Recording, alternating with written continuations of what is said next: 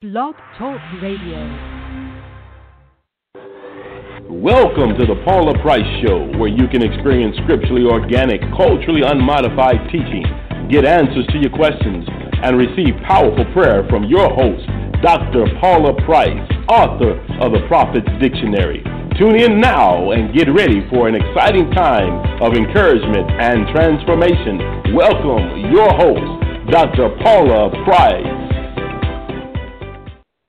Well, it's another great day in Tulsa, Oklahoma. I'm already excited, everybody, because Dr. Price is going to bring it. Today, I got a, an ounce of a sneak peek of what today's revelation might entail, because, you know, we get started on stuff, Dr. Price, and then God gets started with things. And then we uh, have to see, you know, where we go from there. But I'm so thrilled to see where we're going to go today uh, with your subject. well, you know, I'm excited because the Lord is really on the warpath. Yeah, yeah. And when I say that, I say God is protecting his son and his son's inheritance. Often, actually, we hear people say, well, you know, God is for my ministry and he's for my hope and he's for my dreams. But we never think that God started all of this because he had hope. Oh, what? We can't hope for anything until we know what God's hope is. Mm-hmm. That's why He calls our hope a living hope, because without Him, it's dead hope. You know. But anyway, it is Thursday. Hey, I got all my stuff. Look at look at look here. I got my stuff around me. Let's see. I got the stuff to drink, drink some water. I got the gavel. Yeah. You know, sometimes they like to hear that, so I thought, why not just let them hear it? Uh, thank you very much. You know, I got a gavel cloth. I got yeah, I got my, my gavel cloth. I got stuff. I got everything going on here. I don't. I mean, I got so much going on. I'm trying to figure out where I am. well, but, I, I'm rebooting my technology. So. Well, reboot your technology, and we're going to talk about it. So, but before we do, what do we have coming up in uh, November? We have our near summit Apostolic Summit coming up in Tulsa, Oklahoma. Uh, my goodness, what, which one is this? we'll just have to go in the archives and figure that out. That's how long we've been doing it. Remember, our first one was 2002. Okay, yes. 15 years. Mm-hmm. 2002. And we've been faithful in that which is least. Uh, you know, that's something that people have got to learn about God. God does not get excited over our starts. He waits for our finish. And then he decides how he'll react. So if we finish as we started or better than, hey, God celebrates. Heaven celebrates. If we, in fact, finish worse, which we've been inclined to do, yeah. uh, or if we quit and abandon the project, hey, God's not excited that you started. He's very disappointed that we didn't finish. And so everything in Scripture, especially from the Lord Jesus Christ, starts, talks about enduring to the end, finishing our course, finishing our race, running our race, all of those kinds of things that really we have got to learn to think. Because heretofore, Ashley, We've been talked out of finishing for God. We've been talked out of giving God our best. Yes. We've been talked about out of dressing up for God. We've been talked out of get, making God important. We people ridicule us for saying grace like they know to cook, or and when the cook last did something with his hand. Yes. Okay, did you see how nice I said that? Yes. Did you did you notice? I'm I'm I'm being good today. Very, very. I'm working on that. You know, I'm working on the diplomacy Yes. and whatever. But you know, sometimes people don't get it. Sometimes you have to come hard. You've got to come straight at it. You know, we dance around with all of those euphemisms and soft, and, and people, half of the things don't even know what euphemism is. there we go. And we are in a season where sin has started to play hardball and has been playing hardball for a long time. And because sin has been playing hardball for a long time, oh, somebody hear what I'm saying, that we Uh, have been, you know, we're still doing soft. You know, we're still, you know, dodging. We think they're throwing Nerf balls, little sponge balls, but sin is serious. Bullets. Bullets, they are playing. And so, you know, I, I have been chastened by some of my colleagues about being more frontal than folk want. But you know what? We can't be more frontal than sin. And half of these people that we're trying to use euphemisms with, and we're trying to, you know, kind of dance around and give them the soft tones, half of these people don't know what they're doing is a problem because it's culture, because it's popular, because it's trendy. And so people don't know because the Bible has has receded and Christians have decreased so that sin can increase. And so they don't know.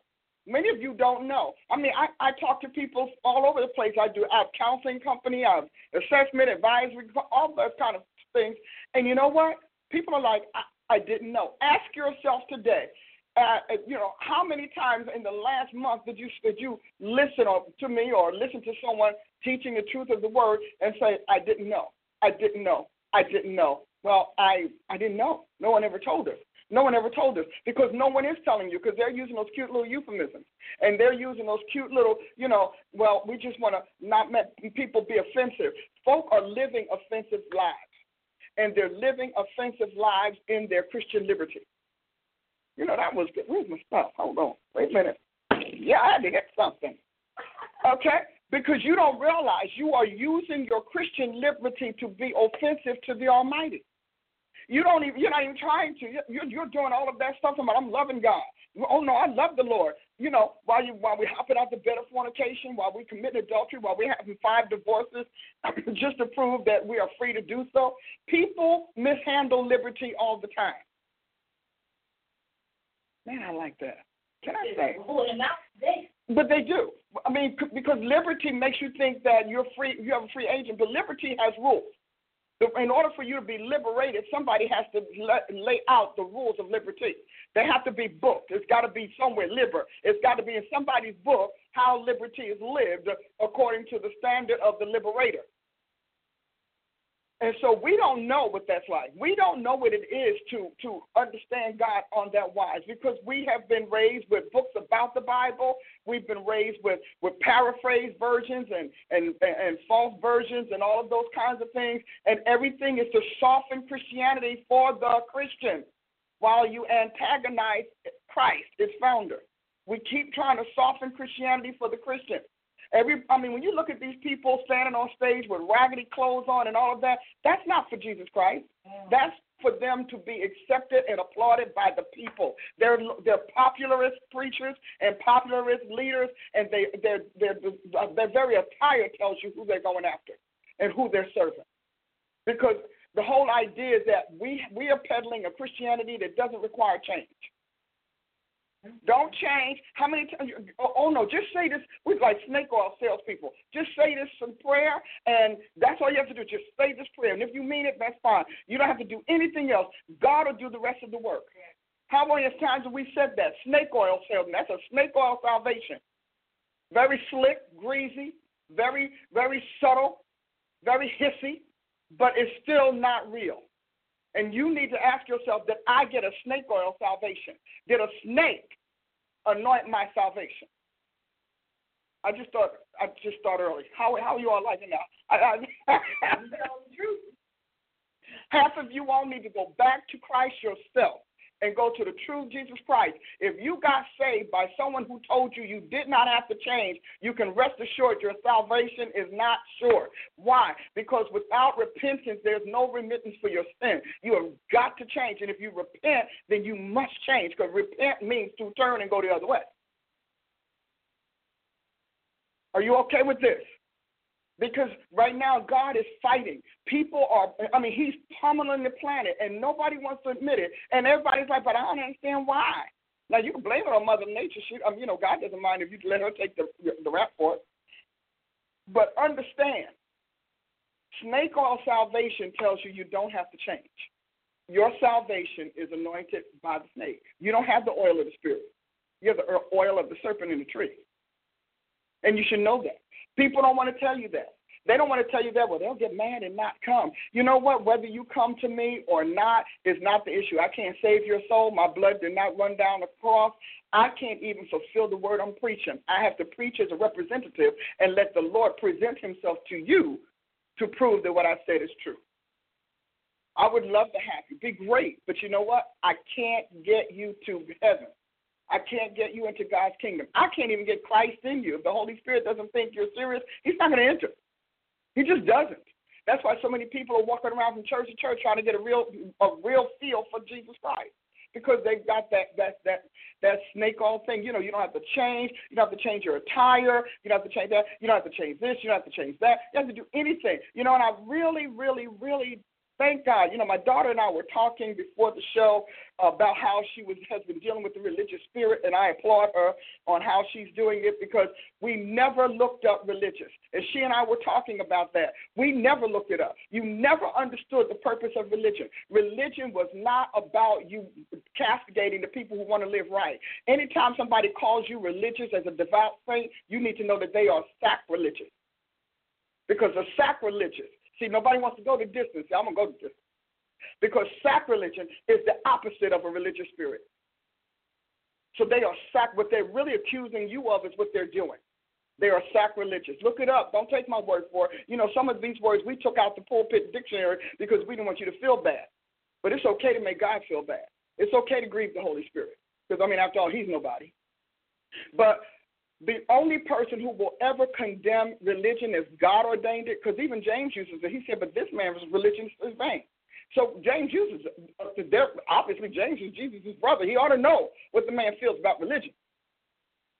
They grew up together, I'm sure, and all of that. He was an elder brother. But let's get let's let's, let's just look at this. So when we talk about piety, look up the words for religion. Because in order for you to understand whether or not you are in a religious spirit, or even if I am, which is what you know, my uh, we talk about all the time. You, people are always telling you don't listen to Dr. Price because she's in a religious spirit. So when they say that the next time, so that does that mean that I should follow the sacrilegious? Because see, in order to talk about a religious spirit, you have got to know about sacrilegious. You have got to know what what kind of religion profanes holiness discusses discuss holiness. You have to know that. See, one of the reasons why I like doing what I'm doing is because I'm not out here trying to figure it out. I have been out here since 1985. I've been walking with God since 1982, and I've not cheated on Him. I've not investigated another religion to figure it out. I've never said, Boy, I sure wish I didn't have Jesus Christ. I never said he was religious because, you know, for you to say anybody preaching the word is religious is for you to condemn Jesus Christ as religious as religious because it's his word. You can't love somebody that you condemn. And if you don't like his ways, then you are sacrilegious in his mind. Now, I don't care what the world says, because, you know, the world's judged already. The, I mean, when Jesus came in the world, he said, you know, the world is judged already. It's already condemned. That's why he's living such a hostile, aberrant, you know, fatal existence, because it's already condemned. The only way for it to get out of condemnation is to come into Jesus Christ, because he's the only one that can put it back where, he, where, it, where it first began. I want you to look up that word sacrilegious. All of you all listening to me, look it up. And, and, and I want you to put it on your Facebook the next time somebody says that's religious, ask them if they choose to be sacrilegious instead. Because that's what they're promoting sacrilegious faith, sacrilegious um, worship. That which curses God, that's what blasphemes the Holy Ghost, that which uh, tags his word as a lie. That's what ascribes the power of God to Satan. See, you need to know what people are saying. And what I like about the word, we always say we're in a word church, and half the people don't know what the words mean that they read. Quote it every week, don't know. You never went back to a dictionary, never went back to a concordance or anything else to make sure that you believe and you agree with what they're telling you is so. Half of you don't even agree with them when they say I'm religious, but you don't know how to prove it otherwise. I would, I would venture to say probably more than half. But you have been so conditioned to think religion and rules are synonyms of something that is adverse to Christianity or adverse to Christian liberty. You know that's good, right? I wish you could see Prophet Ashley right now. She, I'm having a blast looking at her, and I'm trying to behave myself at the same time. But I want you to get that. Everything in Christianity is not about your liberty. You need to get that off the table. The, everything in, in Christ is not just about your liberty. This man did not get on the on the cross and go to hell just for you to be liber, uh, liberated from what you think is religion. And it's, it's just that child. I, I wonder what childish preacher started that because I heard it in the 80s when I first came in. You know, well, that's just a religious spirit. And, and, and like, and like you, I bought into it at face value. I never checked it out. I never asked anybody. And then you have people who gave you definitions and examples of religious spirit that came out of their own heart. Can't prove it by encyclopedia, can't prove it by dictionary, can't prove it by article, commentary, or anything else, but yet that's religious spirit. You, we are condemning denominations that have been around for centuries. I mean, centuries as religious because they have order, because they have structure, because they have criteria, because they have rules, because they have guidelines, because they want to keep this thing going when the generation that's sitting in their pew today is gone. You know this is powerful. You know it is. It's powerful because you need to understand it. I, I always ask this question when I start talking about, um, you know, charismatic and, and independent churches versus denominations. Now, I feel like all groups can fall because, you know, there's none righteous, no, not one. Not one of us are going to get an A in Jesus' class. You know, I'm telling you, we are not going. to We are fortunate if we can if we can sneak by with a B minus. Hey, we we we got through. But nobody's going to. Because Jesus will tell you, I've not found your works perfect before God. So none of us are going to get that A. But we can settle for at least being what he needs, believing in him, loving him, obeying him. We can settle for that. So I talked about it. I said, well, now, you know, how long, what, what's the age of the oldest charismatic church? Maybe some of you all know the oldest charismatic church, Word of Faith Church. Give me the age of that. Somebody just look it up because I got smart people out there. Okay, look it up and just key it in on the Google or whatever the oldest established. I mean functioning. I don't mean uh, you know still uh, only standing on the last brick. You know, because a lot of these things claiming that you're on the last brick of the foundation. But I want you to look at look at that because when you ask that question about the Methodists, they've been around for like ever. Don't you think? I mean, even the Pentecostals are what, early 19th century. You got the Baptists; they've been around for like ever. Episcopalians, and we can go on and on and on. We God has a lot of, of branches of Christianity. We like to call them sects and say that there's something wrong. But yet, if you had that same composition, geographically speaking, you would call them states or nations and countries or regions and districts and territories. But because it's spherically defined, we want to say, well, this it ought to be only this way. There is a reason why the man had 12 tribes.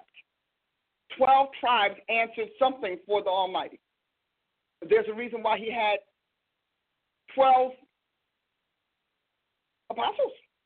How about Ishmael had 12 sons too? And there's, something about that world completion and dominance. Then we talk about there's a reason why he had seven churches and not six. So there are a lot of things. You're sitting in pulpits hearing somebody spew that they got off the television, snatched off the internet like it's the uh, Associated Press, the sermons, and and standing up there t- teaching like it's true, like it's right, and you've never heard it. Christianity is awesome. I don't have a problem with us having different nations and, and all of that being born because when God is finished, we're all going to come together in one. So we don't have to fuss. Nobody is fussing with Iowa. You know, Iowa, look at that. They just grew up different. Nobody, so when we bought Texas and all of those other countries, you know, nobody fought, nobody was fussing about that. We were all excited that we were being enlarged and diversified, changing. True apostles understand that. We're just being enlarged and diversified. So I don't look at it like that. I don't, you know, God probably has a whole little, little country of denominations in the spirit realm. Fine, God bless him. He's got some independence. Oh, come on, Jesus, do that. He's going to have whatever he wants. This is his body. That's like yelling at your heart because your heart is not hooked to your lung, not glued on top of your lung. Wow, this should have that should have never stepped out. But Paul, Paul said the body was going to have many members. What he didn't say was that they were going to have many messages. Many members, one message. Many members, one Christ. Oh, hallelujah. Mm. Are you all following me?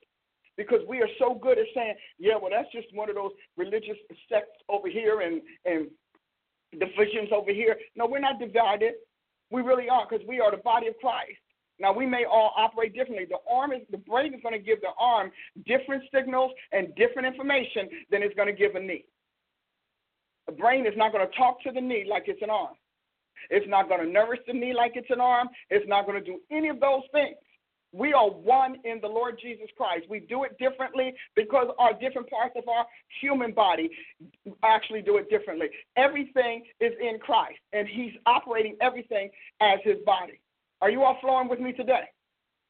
So all of that other crazy is crazy. The only thing you need to understand is when it's time to reject something that's inserted in your body that's foreign to it. We're supposed to eject foreign matter. We're supposed to eject foreign, foreign substances. We're supposed to correct dysfunctions in our bodies. And that Jesus will do. Because you keep saying, well, I'm just be glad when God make us all one. We are one. We're one in his body. That's why we have Christian in front of us. Christian in first name or last name. We're all one. We do it differently. And we should because we're placed differently in this man's body. Oh, in his soul. Isn't that powerful, Ashley? And so we're walking around, crying, you know, knocking this and knocking that. Yeah, well, see, they sing, yeah, but they don't sing. Well, they dance, well, they don't dance. You know what? Your head doesn't dance, it bobs. Your feet dance. Your fingers tap. So we would do, we all would respond to music and sound differently, you know?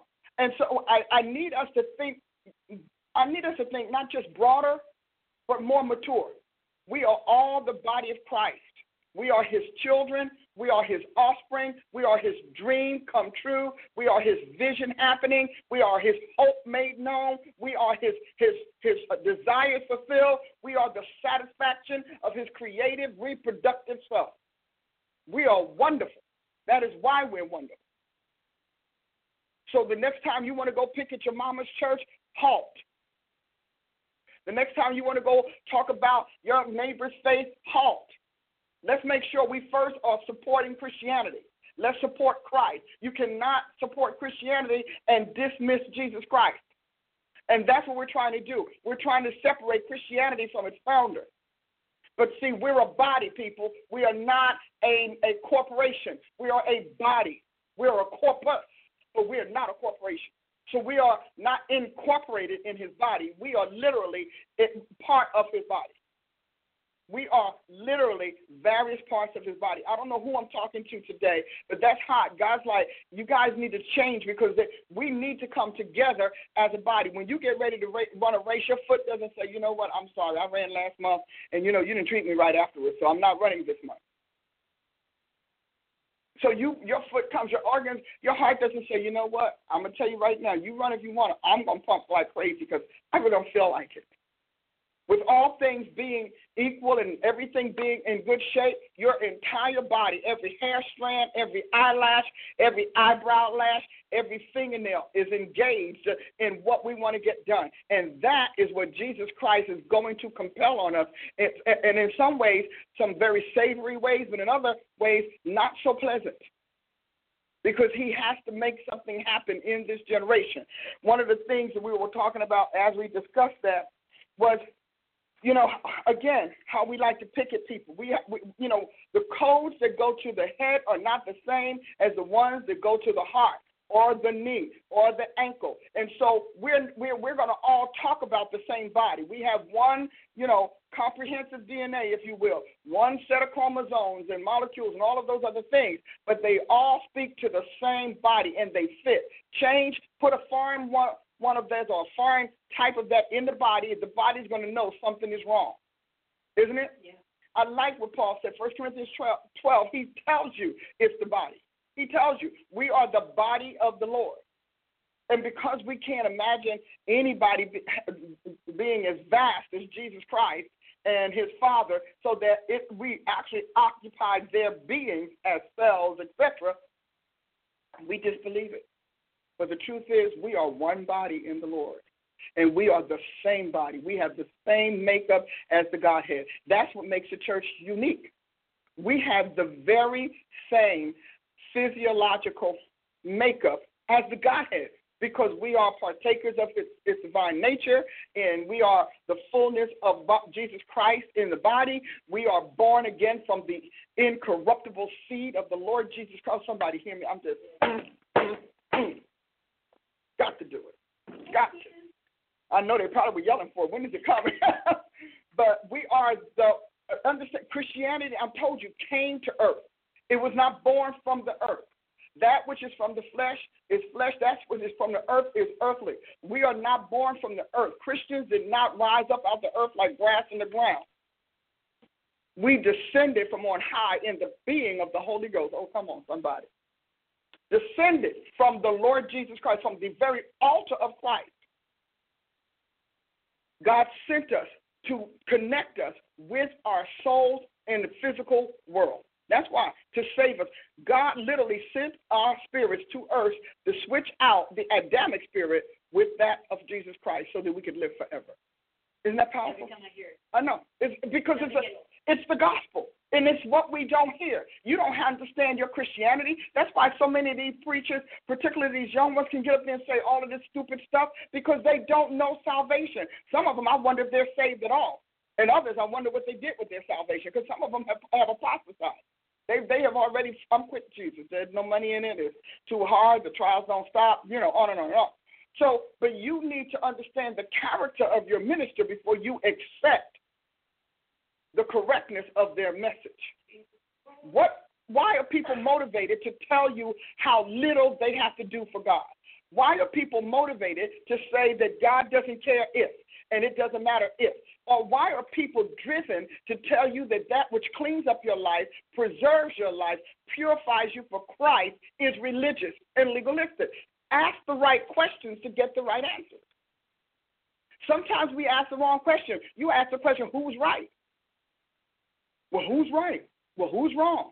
That's a good question. It's not the right one. The right question is, why are each one of them saying what they're saying? Why be saved? Why get saved? You should ask that question. If you have a Bible study, nice discussion. Why get saved? Why be saved? Why stop stop uh, sinning? What is wrong with sin? See, ask the right questions, and our messages will distinguish themselves. Oh, I hope you get that because that was a profound statement. See, because you don't ask the right questions, you don't get the answers you're looking for. Who do I follow? Who do I listen to? Who's right? Who isn't right? You don't ask the questions that secure your faith. You got saved to be different. You didn't get saved to stay the same. Your life wasn't working, which is why you chose Jesus Christ. You got saved to learn God. You got saved to understand God, the Lord God Almighty, the Lord Jesus Christ, and the Holy Spirit. You got saved to learn God. You got saved to be a better version of yourself.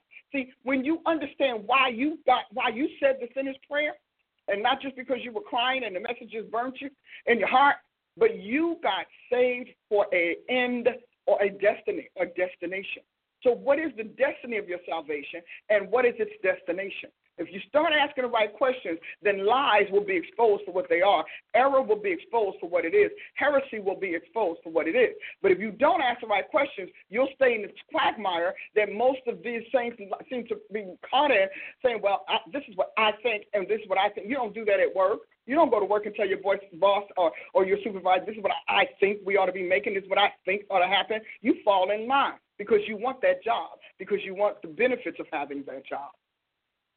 Ask the right questions. Stop saying which one, who's got the word. Start saying, what is the word? First of all, you need to find out what is the word of God. And if you haven't read it for a while, I'm, I'm going to suggest you, at the very least, get on Bible Gateway and let it play in your house.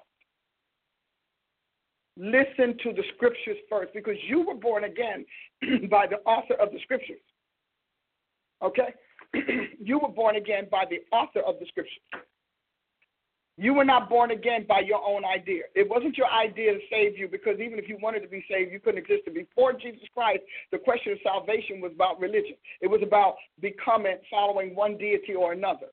So you have to ask the right questions. I'm so excited about this. I keep saying it actually because we don't ask. We keep saying, "Well, I don't know if Dr. Price is right. I don't know if Apostle so and so is right. I don't know that." See, those are the wrong questions. Those are the popularist questions. But you have to ask yourself, what is your salvation? What makes for a saved person? What saved you? And how do you know you were saved? When I was saved because I felt better. uh-uh, that the baby can't tell you that it felt better. Baby can tell you. As a matter of fact, when baby get born, baby finds it's the most miserable thing. They're cold. They're separated, huh?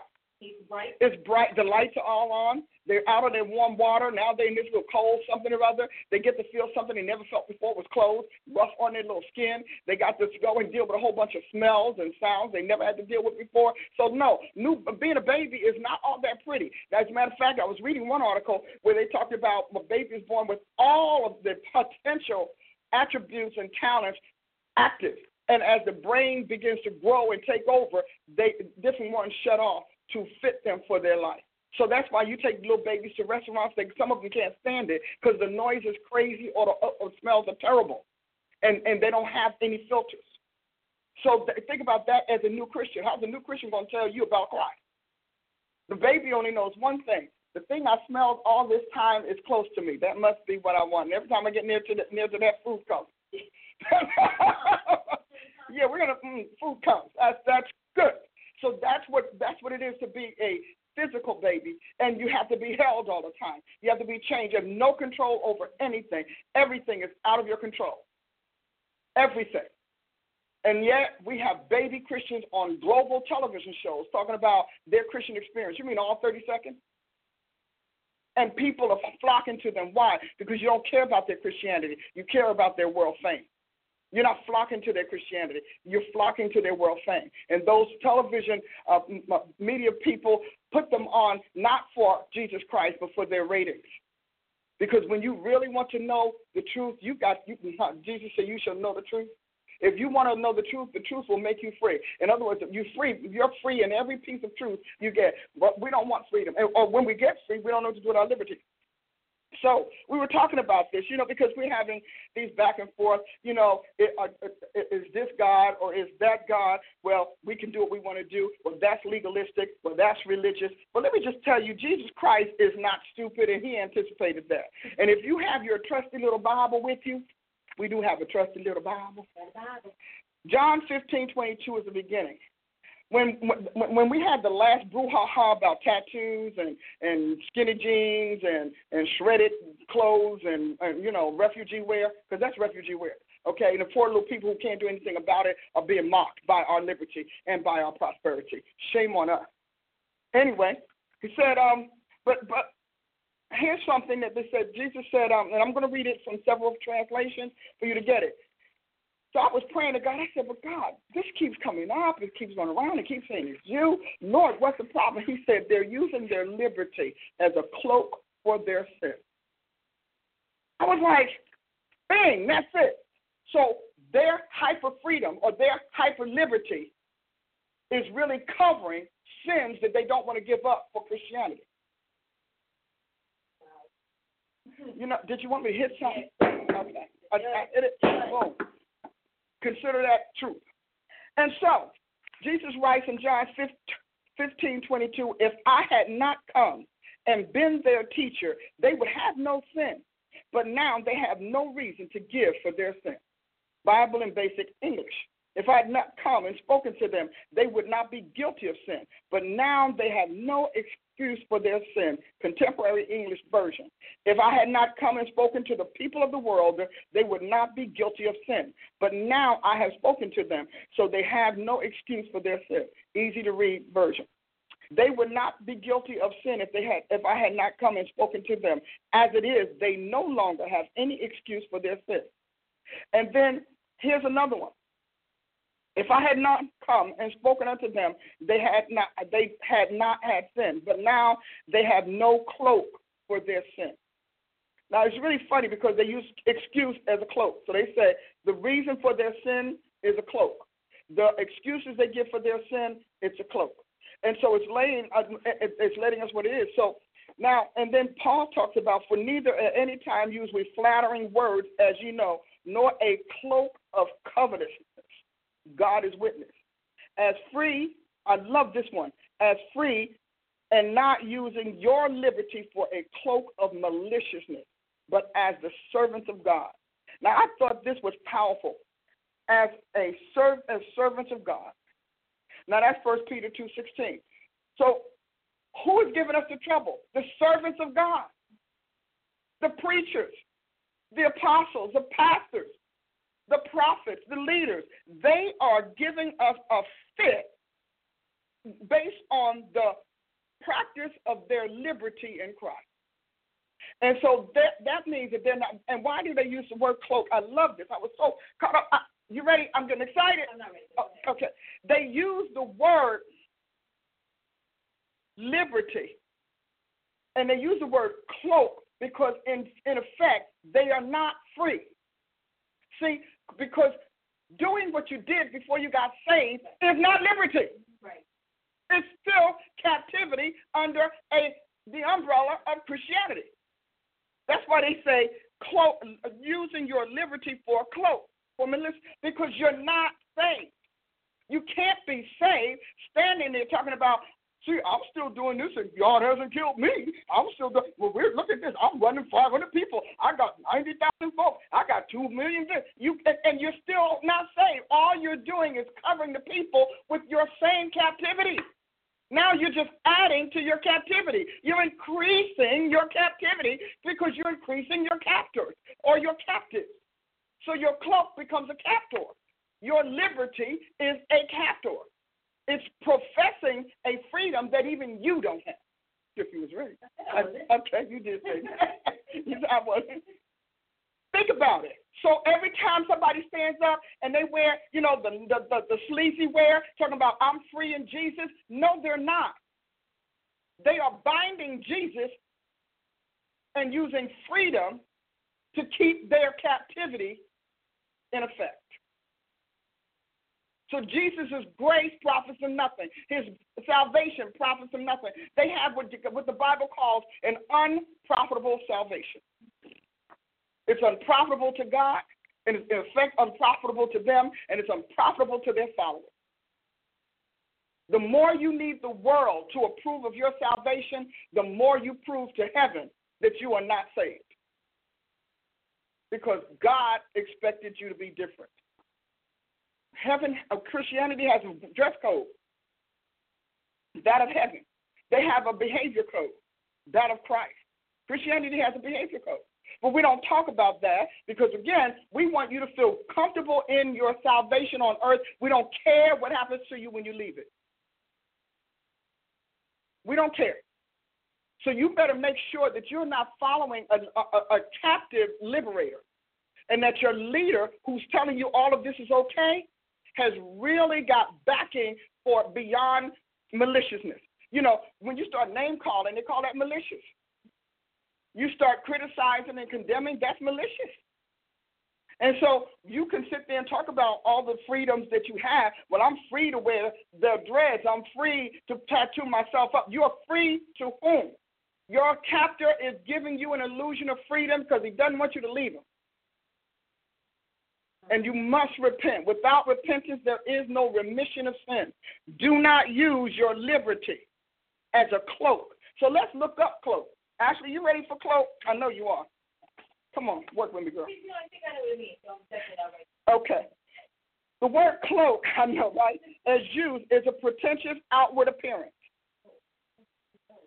It says that. It's a pretentious outward appearance. In other words, you have an, an appearance that pretends to be one thing when it's something else. So they pretend to be liberated when they're not. It's a pretext.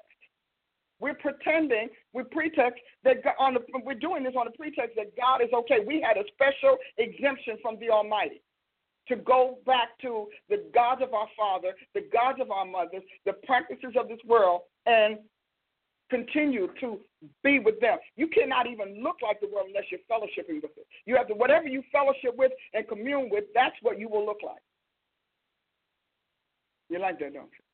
Yes, because that's and we say that you really know who somebody is by how they dress. Exactly. And, well, and, and, and the, the fashion world chooses to make you what they want by designing clothes that will make you dress according to their vision and according to their commission because they have a commission too. And so here's another one a showy disguise, an upper garment worn to cover, conceal, protect, hide, the use of a false covering. And so they've created a, a Christian Christianized covering for their sin. It's Christianized. It's not Christ. It's Christianized. It's Bible. It's not, I mean, it's not Bible. You can see from Genesis to Revelation what God feels about these things if you wanted to believe in the Bible. The fact that they can't believe the Bible tells me one of two things. They're not saved, and they never were, or they have defected from Jesus Christ. Because the scripture is the only thing that's going to get you to heaven. You're going to get to God's world on, on the basis of what He wrote. His constitution, His covenant is in print. I don't want to hear that craziness about man wrote the Bible because man wrote the papers that you read every day too. Little school that you went to to get your little degree that you're so proud of. Man wrote. As a matter of fact, man printed that paper that your degree is on that you're all excited. You know, man printed the card that you put in there to get your money out the machine. So don't tell me that if it's got to be showing up in the flesh, it's got to be done by the flesh because nobody's to know what is done, what's done in the spirit. Everything we do, every appearance, every outward appearance, every projection in this world. Oh, come on, somebody, hear me out, double sheyabada. It has to be human. Spiritual things must take on physical body, physical matter, in order for us to know they exist and for us to be able to use and handle them. That's the law of nature.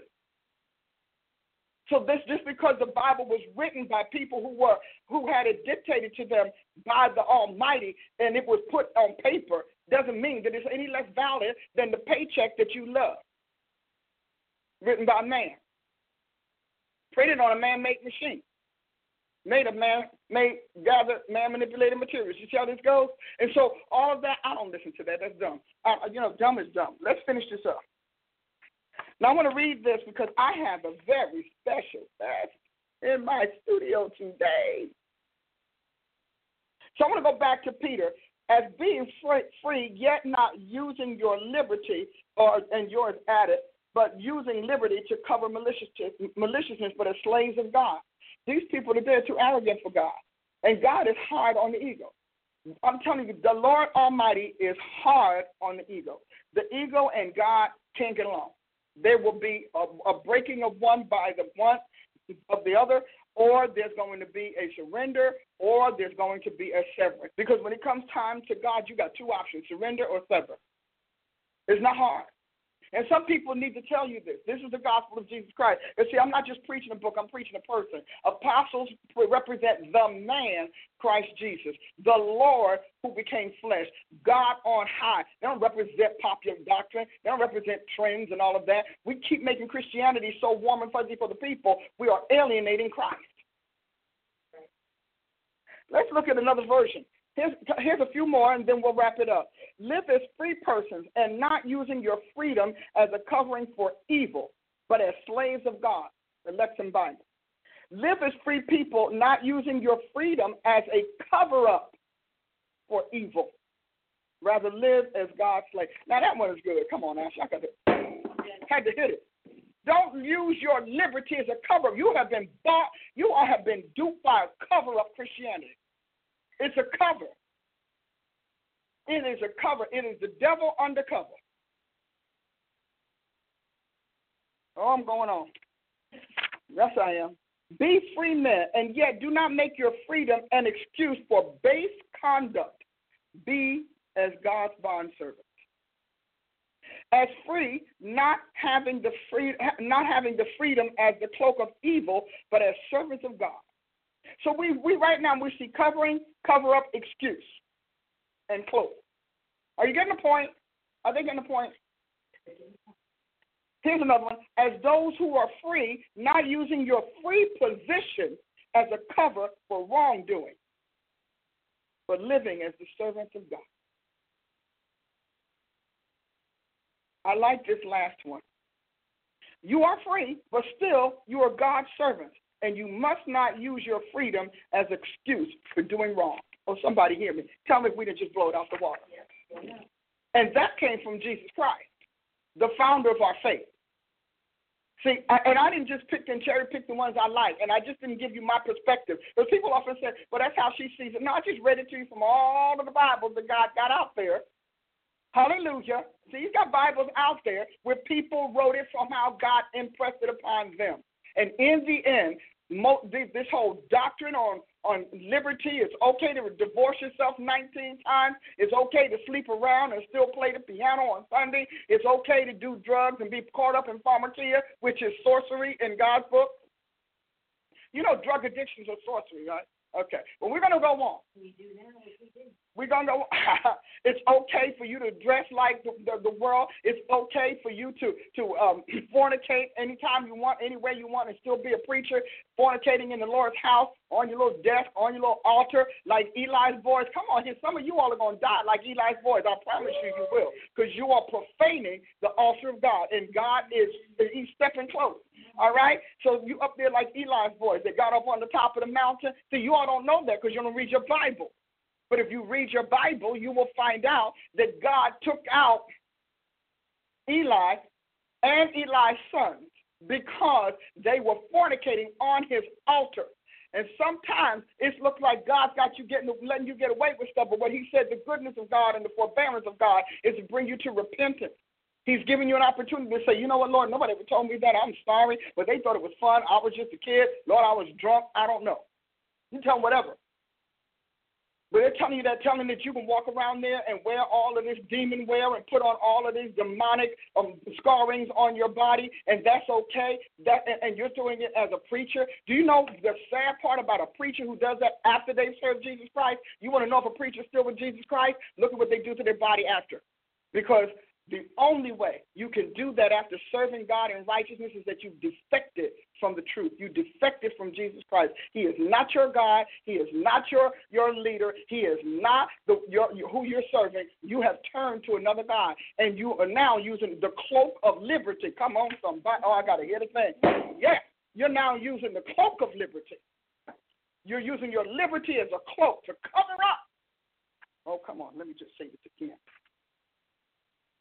not using your liberty to cover maliciousness, not using your freedom as a covering for evil, not using your freedom as a cover up for evil, not making your freedom an excuse for base conduct, not having the freedom as a cloak of evil, not using your free position as a cover for wrongdoing, not use your freedom as an excuse for doing wrong.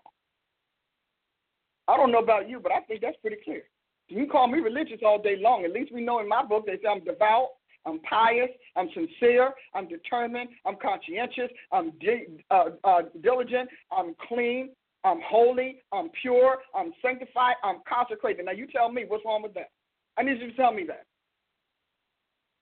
Because we can't. Well, Prophet Ashley, I've done my part. Somebody said, my, my, my, grabbing the horns of the altar. I know you are. She said we all are. your turn. So what what are some of what, what you get to speak to it, and then you can give us your feedback. After that, we're going to have Prophet Ash, our Prophet Adia, so that we can spend the rest of the time with our special guest. Oh, I appreciate these exposes to me. This is like Kingdom Expose. I love it. Where you are exposing the realness behind all the madness. Mm-hmm uh, like you said in the beginning, no, you said in the middle, um, about well, who's right? Is this person right? Is that person right? I mean, and nothing has changed because this was when Christ was on the planet. Everybody's disciples fighting each other. Mm-hmm. Well, who's this one? Who should we follow? And whatever. And when you said, but the question you should be asking is, but what's the word that God is saying? What's mm-hmm. your word? Mm-hmm. Then you will be able to determine who's who, who, who's who, and on, mm-hmm. on which side. Um, so just breaking that down, yeah, somebody said this message needs to be on CNN. yes. Um, my goodness, you just liberty as the close percent. Mm-hmm. We have so many questions about salvation because truly, how we get saved is never really explained in most churches. It isn't. And we tell people that because somebody says a prayer, and says the name of Jesus, they are really saved. They have really made him the Lord of their life. And no, there is no other pathway they can be on, mm-hmm. naming the name of Christ. But that's not true. And so you uh, identify, as the apostles always have done, the genuine ones. Genuine. All right. Of laying down what Christ meant when he's talking about, but I'm the way. I'm the truth. I'm the light. And so people are picking other ways. Mm-hmm. They're picking other truths. They're picking other lies. Still naming the name of Christ because there are many Christ. You know, these false Christ. and having false salvation, false Christianity, false Mhm. gospels, and false mysteries. All in the name of Jesus. hmm It's not Some Jesus. it's not the one that's going to get you. You know, there. we act like Jesus was the only one that bore his name when he was here. right. Well, because most people don't realize. It was a popular name. Yes. And a lot of people were impersonators and imposters. hmm Because hey, it was lucrative then, And it's and this is lucrative now. uh, if you know how to tell that gospel. And so, uh, but the quote, the definition quote, pretentiousness, outward appearance, uh, pretext, uh, showy disguise, hmm and how it's like when you get to a certain place, it's it should this whole thing should, again expose. You know, I found new media toys no, you didn't. That uh, that have news headings and Mhm. whatever. This kind of thing, Oh, you're gonna run with I'm gonna run with this like it's a news story because it's a kingdom news. Yeah, It's is. like, hey guys, wake up. This is what this looks like. We're defending the wrong thing. hmm You know, uh, us defending our right to look like we don't even know what, and still say that God is love. What which one has got to do with the other? Mm. And that's where we have we have this whole ball and this whole argument that is not even the real argument. And when you have someone like you as an apostle teaching us as the saints, um, how to actually understand, but that's not the argument. Though. Mm-mm. It's What not does it. this have to do with love? Absolutely nothing. Well, unless it's what you love. Right. Why is that even the issue? hmm But Well, people are peddling what they love Yeah. as God's love. Well, Finish your thought, because that was going to be good. I, I, I should. um, how you said everything in your Christianity is not about your liberty. And that tying that back to your opening statement about what God had a vision too. He had hope too. hmm Salvation is about his hopes being fulfilled. Thank you. We are just a byproduct because we're here hmm With to that hope. receive from that. But we really, really do teach that, you know, uh, God so loved the world, you know, and He did, and that's why Jesus died. And we have taken that one scripture and built an entire empire, imposing what we think that should be, hmm wondering why saints are falling. That's like telling somebody, oh, you need From to the top down. Well, that's like telling somebody, oh, you need to keep your marriage together is love. hmm Just need love. hmm Which is why what all these people getting married for all these crazy reasons that really aren't even love Mhm. anyway. But it's just all you need is love to do it. No, no, Mm-mm. no. Because, honey, when everything else isn't working, you're not interested in love anyway. I need you to pay my rent, bring some food, hold down a job, remember my I birthday. didn't get married to be dot dot dot. hmm Wow. So what are our what are our, our viewers saying? Uh, say so, woman of God. Come on, Dr. Price. I already said that one. hmm Dr. Price is an authentic apostle. Someone say can't argue with the truth. Not when you not when you want to be in the truth. That's true. Uh, That's let's see, bombs dropping. Someone said every time I get the Prophet's Dictionary, somebody doesn't give it back to me. and toward the end of it, somebody said, kill the thief. yeah. Seducing spirits, doctrines of devils, commandments of men, cloak for your sin. Somebody said it's far for you to listen to you and go to another church. Good. Come home to Scripture Organic, culturally unmodified Christianity.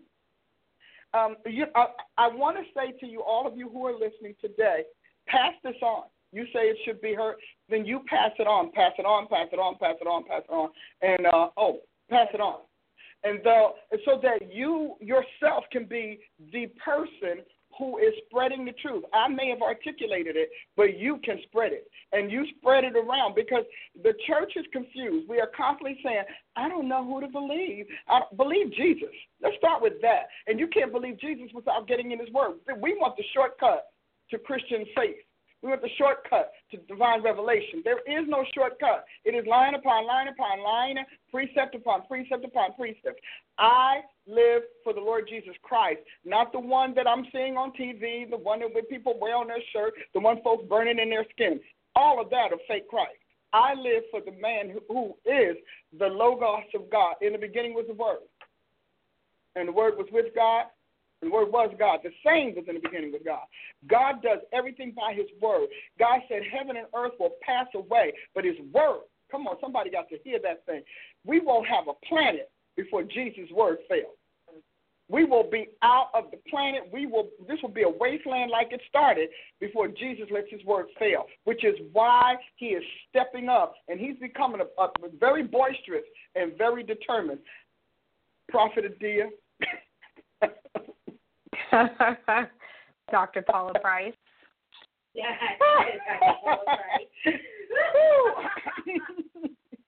you can pick up on that, right? you, you know, I don't know. Mic dropped today. I just, uh, I love how you you make us responsible for finding out the truth and not letting us give a bunch of excuses why we're confused and we don't know it. Um, that is strong Christianity right there. You said something years ago Christianity is not for cowards. And this is the kind of real talk we really need to understand. We, we put a lot of things out there for reasons why we're so confused. It's just so many doctrines, and I don't know.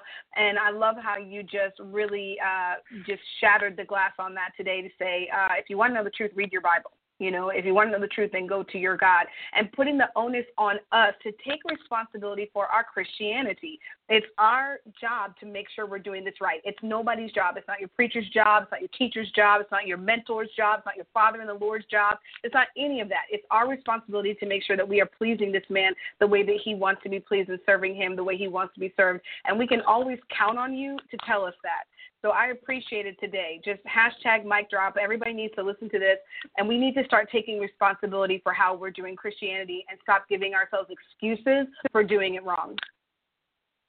Exactly.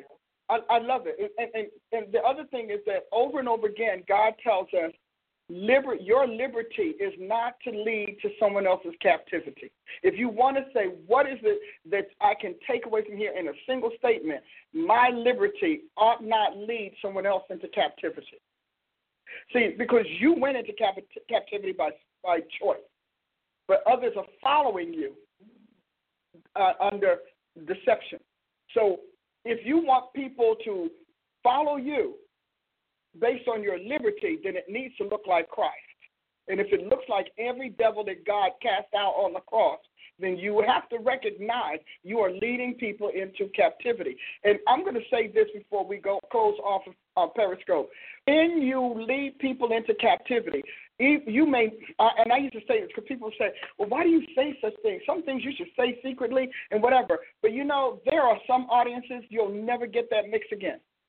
And so you need to be willing to tell the truth to every audience because uh, if I'm error, if I fall in error, I can go and repent, but that audience will never know that I repented and will never get the opportunity for repentance that I have because they believe me.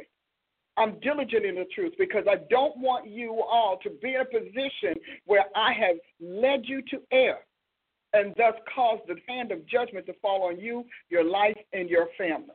And that's what happens. When you stay in a person who preaches that kind of crazy long enough, that judgment on that head comes down on your life like the oil on Aaron's beard. Because we only think good things come down from the leader. No, everything that comes, come on, everything that that leader has takes on to become powerful, to become renowned, to become successful, runs down to you because it comes out of their mouth and it comes out of their hands when they pray for you, their mouth when they teach you. So you rest assured, it won't be long before you'll start seeing these congregations, people suffer because the people suffer first because they don't stand in the same place. The people suffer. You go in churches where people are dying left, right, north, and south. You need to find out what that leader brought in. You need to find out who that leader sanctioned or what that leader sanctioned. You go there and you find out people can't keep jobs. People can't keep the businesses don't go. God won't move. I mean, God just won't move. You know, you have them days. God just I ain't moving. I'm just, I'm not moving. But you need to recognize it is your, like uh, uh Prophet Adia just said, it is your job because your security and your family's security is in Jesus Christ. And when people step away from Christ, you can rest assured that church is going to go into severe trial. There's going to be fallout and bleed out for years. And one thing you have to learn about a church is you don't give it the first pop because a church's bleed out just keeps increasing until it's gone. All right. Well, we're going to go to um, Periscope is going to go to Blog Talk.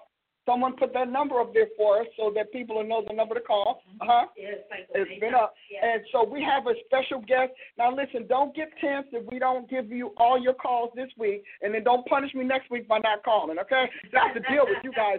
Because, see, we got a relationship, guys. Don't We're- punish. don't punish me because, you know, you all to do that stuff. You get all mad and pouting. Malarna's not going to get asked. But it's your question that doesn't get answered. And it's your prayer that doesn't get, you know, through, and your prophecy that doesn't fall in your ears. So remember, there are days that God tells us to do something different. This is the week we're launching our school. Uh, we have our brandy new provost here who is going to sit with me, and we're going to go through it. We're going to learn about him and understand what's going on. I'm going to be with him in a couple of weeks in Portland. He's going to tell you about that.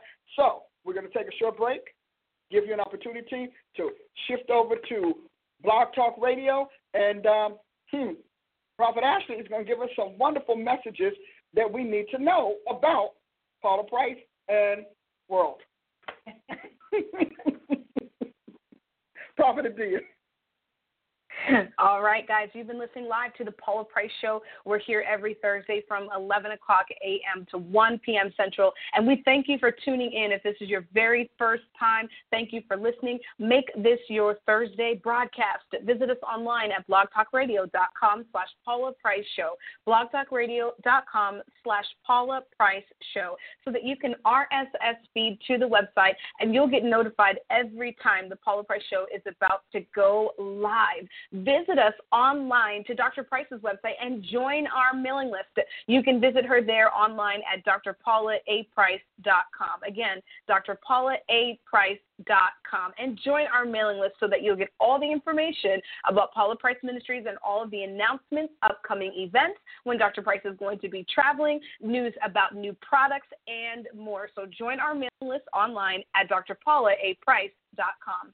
All right, if you're just jumping on the line and you'd like to speak with Dr. Price in the second hour, press number one right now so that we can go ahead and get to your calls. We want to speak to you, want to minister to you, and we want to hear all about what Dr. Price is doing with Price University and everything else. So, again, press number one so that you can speak to Dr. Price in the second hour because we want to go ahead and get to your calls. A few announcements that we want to give you guys before we jump into the second segment today.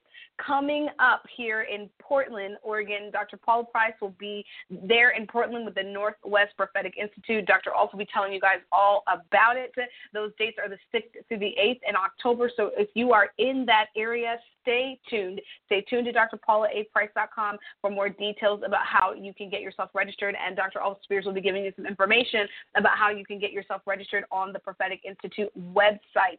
So again, October 6th through the 8th, that's coming up. And then coming up here for us in Tulsa, some of you guys have already begun registering. You need to register. We'll be here November 15th through the 18th for the New Era Apostleship Summit with Dr. Paula Price, special guest Apostle Keith Johnson, Dr. Edgar Gonzalez, Dr. John Swales from ORU will be a special guest speaker at the Dignitaries Dinner. Minister Tony Mason and Dr. Nashawn Walker will be with us, along with many other of, of Dr. Price's apostles from her network, her praise and worship team. It's going to be a really powerful event, and you don't want to miss out on this. Visit us online at drpaulaaprice.com and click events and register. The buy one get one special is still happening right now. Buy one get one um, for a total of $140. So if you split it with a friend, you each go for $70. It's a great deal. Sign up now. Take advantage of buy one get one while it's still available at drpaulaaprice.com. Early bird registration runs through the beginning of October, so don't miss out. $99 per person. Again, get all your registration details. We're going to be at the Tulsa Southern Hills Crowne Plaza um, in the heart of, of Tulsa, just across the street from ORU. And again, uh, all the registration details about the hotel you can also find online. When you are booking for your hotel, make sure you specify Paula Price Ministries to get our special rate. If you have questions about registering for the New Era Apostleship Summit in November, give us a call at 877 419 1299. Again, 877 419 1299. We want to take your calls and we'll answer all your questions about getting yourself registered for the Summit. Groups, groups, and more groups. If you want to bring a group, there are group rates available, and those group rates do not have a deadline. So if you're listening on the line and you're saying, look, I want to bring a group of five or more, then give us a call and we'll get you all set for your groups. Last but certainly not least, I saved the best for last today. Price University. We are enrolling, guys. It's hopping over here in Tulsa. We're getting all of our students ready to, to start. Online starts tomorrow, September 15th. Campus starts on Monday, the 17th, and we are on our way. But it's not too late for you. Spring semester starts January 8th. January 8th starts spring semester. You can also enroll all semester long for our non degree programs um, and find out about our classes and certificate programs and all of that good stuff. So, listen, visit us online, priceuniversity.org. Priceuniversity.org. Fill out your application today and let us help you take your education to the next level. At Price University, we are learning today so that we can lead tomorrow. So join the ranks. Don't miss out on this priceuniversity.org. Fill out your application and we'll talk with you about how you can get the process going to take your education to the next level. All right, again, before I leave you guys, press number one. You can speak to Dr. Price in the second hour. Prophet Ashley, back to you. All right, thank you, Prophet Adia. We'll be right back after these messages with Dr. Paula Price and a very special guest in the second portion of the Paula Price Show. Hi, my name is Chief Prophet Paula Price, and I want to invite you to join me every Wednesday at 7:30 p.m. Central Standard Time for a riveting and exciting discussion of my favorite book by my favorite author. Yes, Before the Garden: God's Eternal Continuum, written by the one and only Dr. Paula Price. Join us on our weekly journey of studying the history of eternity as it's been revealed through Scripture. Learn your God, learn your world, learn yourself, and even your Savior before time began. We're going to discuss revelationary answers to age old questions like how did we get here? Why does our planet exist? Does it have a creator? What was on his mind concerning us? And why did he bring Christ and Christianity into our world?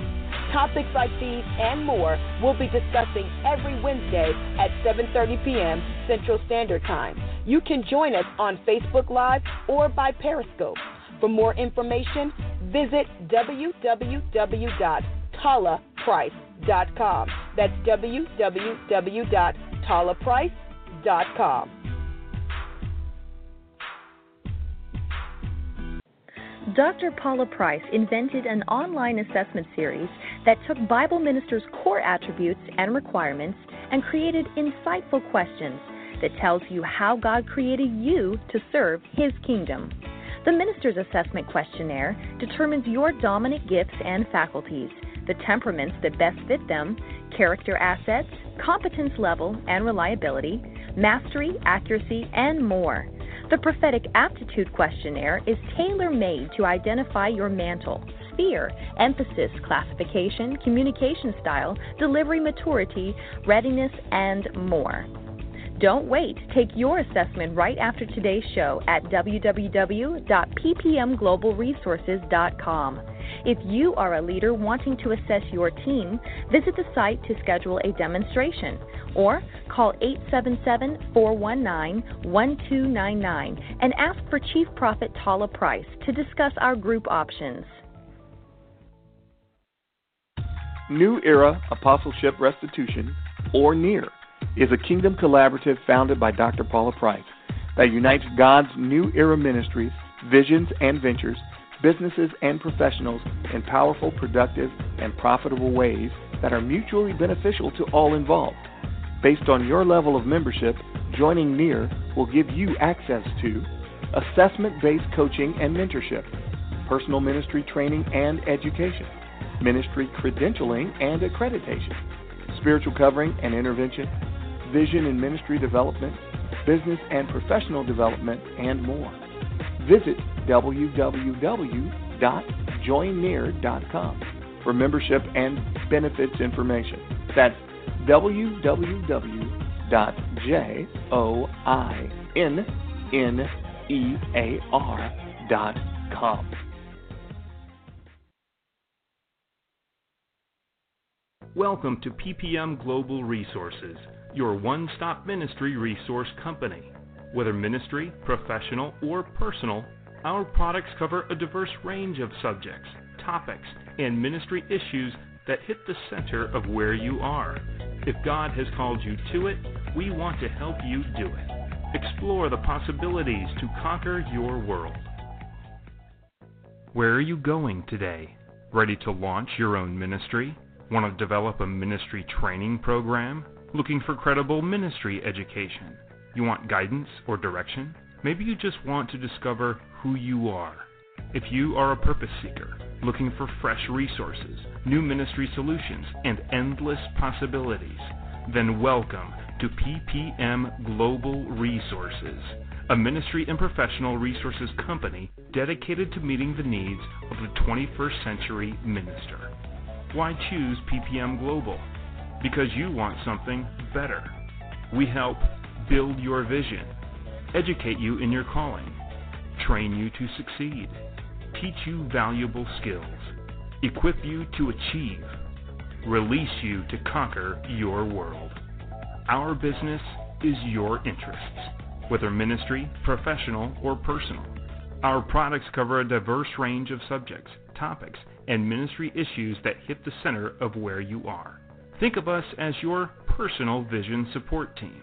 If God has called you to it, we want to help you do it. Your success is our passion. Check us out online or contact us at 877 649 PPMG. All right, and we are back for the very special second portion of this week's episode of the Paula Price Show with the one and only Dr. Paula A. Price, author, visionary, and many more titles. Indeed, Prophet Ashley, many more titles. Yeah, well, we just say that. Many more titles. I know.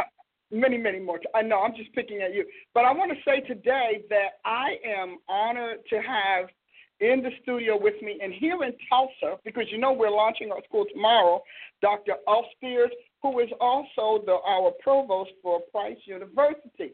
He's the man that's going to get all of the other stuff done. I'm excited about it. We've had a great team. And uh, next week, I hope we'll be able to actually have some more of the team together, our faculty and some of our directors, because God has blessed us with some magnificent, highly capable people who are educated, skilled, and can make this happen. So I'm going to do two things right now. I want to have Dr. Spears introduce himself, give a little bit of his background and why, what qualifies him for this position. And then he told me he'd like we can make a couple comments on the XOR training before we get into what we're doing here at Price University in Tulsa, Oklahoma. Very good. Thank you, Dr. Price. So first of all, I want to say this is a, it's an honor for me to be here um, to sit with my chief apostle and to support you and to partner with in launching Price University. Yay! So um, I guess as far as me, my background, um, uh, 15 years of pastor, uh, pastor ministry, um, about 10, 15 years of teaching ministry. Um, also, but you teach now at university, yeah, I teach right? now. Yeah, I teach at, at University of uh, George Fox University. Mhm. I teach at Warner Pacific College. Mhm. Um, taught at Multnomah University in Portland, Oregon. And so I teach adult degree uh, learners, um, do curriculum. Um, I do a lot of uh, partnering with other faculty and to bring in um, uh, new curriculum and new ways to do education. And um, just excited to be here. Um, so just kind of the, the mix of ministry, the mix of education, the mix of the apostolic and prophetic, Mm-hmm. um, to me brings this brand new, this branding of of of, uh, of education that you have that God has given you, Dr. Price. And so um, I'm excited because it, it brings another uh, way in which apostles and prophets Mm-hmm. can number one be accredited, get an accredited education, can get a real scientific education, Mm-hmm. and not you know not devotions, Not devotion. you know, Not Bible study. not Bible study, No certificate. uh, not, no certificate. So, um, and then also it brings um, the, the real power of God, Mhm. brings the Word of God, Yes. and so um, just excited about that, and excited that God has hidden it in you for all these years. Oh Lord. And my God, and now is releasing it to the world. Yeah, I'm excited about it. Now, you said something before we uh, came back from the break. You Mm-hmm. said that I have been what training my whole life for this. Yeah. Tell me what you mean about that. Yeah, yeah. I mean, just since I've known you, hmm um, And that's how long? it's, I've been with you ten years. Okay, so people don't know that you've been there ten years. No, ten years, and then I, I, I, I did, I studied you and I vetted you for about seven, eight years before I needed to know if Dr. Price was biblical, which is yes. I needed to know if if you were where you kind of were coming from, and I was thoroughly convinced as an educator Mhm. and as a I, I, I wouldn't call myself a theologian, but I'm into the word. Yeah, I'm into well, the Bible. can teach it. And so um, I came to the conclusion that you're a woman of God and that you have um, a sound biblical mind and construct uh, to be able to really move uh, this next generation in the, in the direction they need to go. So what I mean by that, that God is, has been preparing you is I watched you Mhm. walk through different phases, different parts of life. Um, I, I watched you walk through um, just God downloading information to you. You you walk through really testing the information that God gave you to see, you In know, real life. in real life. and then then I watched you um, kind of shed this old Mhm. you Yeah. and then I saw you just kind of, and I, it's funny because I smile every time I see when I see you stand up on Sunday. Mhm. When I see you, when I see you on the broadcast weekly, I just smile, you know. And I always tell people, I said, I'm so happy, but look, Dr. Price is so happy Mhm. because of just I walk, I see you go through the whole thing. So that's what I mean is I seen you go through the process. You watched my cocoon, didn't you? Yes, I did. I watched you go through just all of that, and then I mean, look at this. Yeah. Well, you know, I want to say to everyone here that this is, I might have been the one that's carrying the burden, and I, of course, did the work in terms of, you know, preparing the product, but this is a group effort. It's near. First of all, New Era Apostleship Restitution are collaborative. Those apostles pray every Monday morning. They are there. All of them that are on that commission program, they pray, and I mean they're moving things. And then we have the prophets of Near. You guys are on Wednesday, Wednesday morning, Wednesday morning. and they pray. My team is on the phone every day doing something. We also have people who have come to us that I've come to, uh, in contact with and connected with through Facebook and uh, Periscope who have joined us here. Mhm. You will be surprised when you come to church Sunday to see how many come homes we have in the congregation now. I mean, sitting there. We, I said, okay, God, so you really want this. And we still have, they're coming home weekly, Mhm. coming home to Scripture Organic, Cultural and Modified Christianity. But I wanted to take a moment to say this is a group effort. Even your 10 years of faith in me when you knew I was still pushing to get it out, it was it's a group effort. And, and oftentimes people think that things this large happen because of the front runner or because of some sort of lone ranger. That is not the case. We are a team. Right. I love the fact that we're a team, but we are a team in the Lord Jesus Yes, Christ. Yes, ma'am. So, what else would you like to talk about Well- today? Because you know you're so full. Yeah, I, I'm very full. I mean, you know, I'll be straight. I, when it, You are every, you, you are you are a uh, what do you call it? A doctoral degree prophet. yeah, I, I am. love that. I am. I think that's the greatest thing. A real bona fide prophet with a Doctor. doctor's degree Mhm. from Regent. Regent University and a DS, a Doctorate of Strategic Leadership, and it was very arduous and difficult. It made a grown man cry. I know, and you did it while you were doing And our I did it while I did the program, and God would not allow me to not. do it. He said, "You're going to do both." Both of them. And And, you so- survived. and I survived. You. Yeah. And now you're the man at the time. Yeah. You know, there's a hope in this thing. And that's why so many people, um, oh, I think, are hesitant because they've tried so many things. They've seen so many starts, this, that, and the other. So they don't really, it's like it sounds good. And if you're listening, I might be talking to you. It sounds really good. I really feel it. I mean, I feel it in my spirit. The Lord is talking to me about it. And then you get that voice of the pastor. Remember the last time? And then there was so and so. And you remember this one did so, and that one did this. I am not new. I've been at this thing since 1985.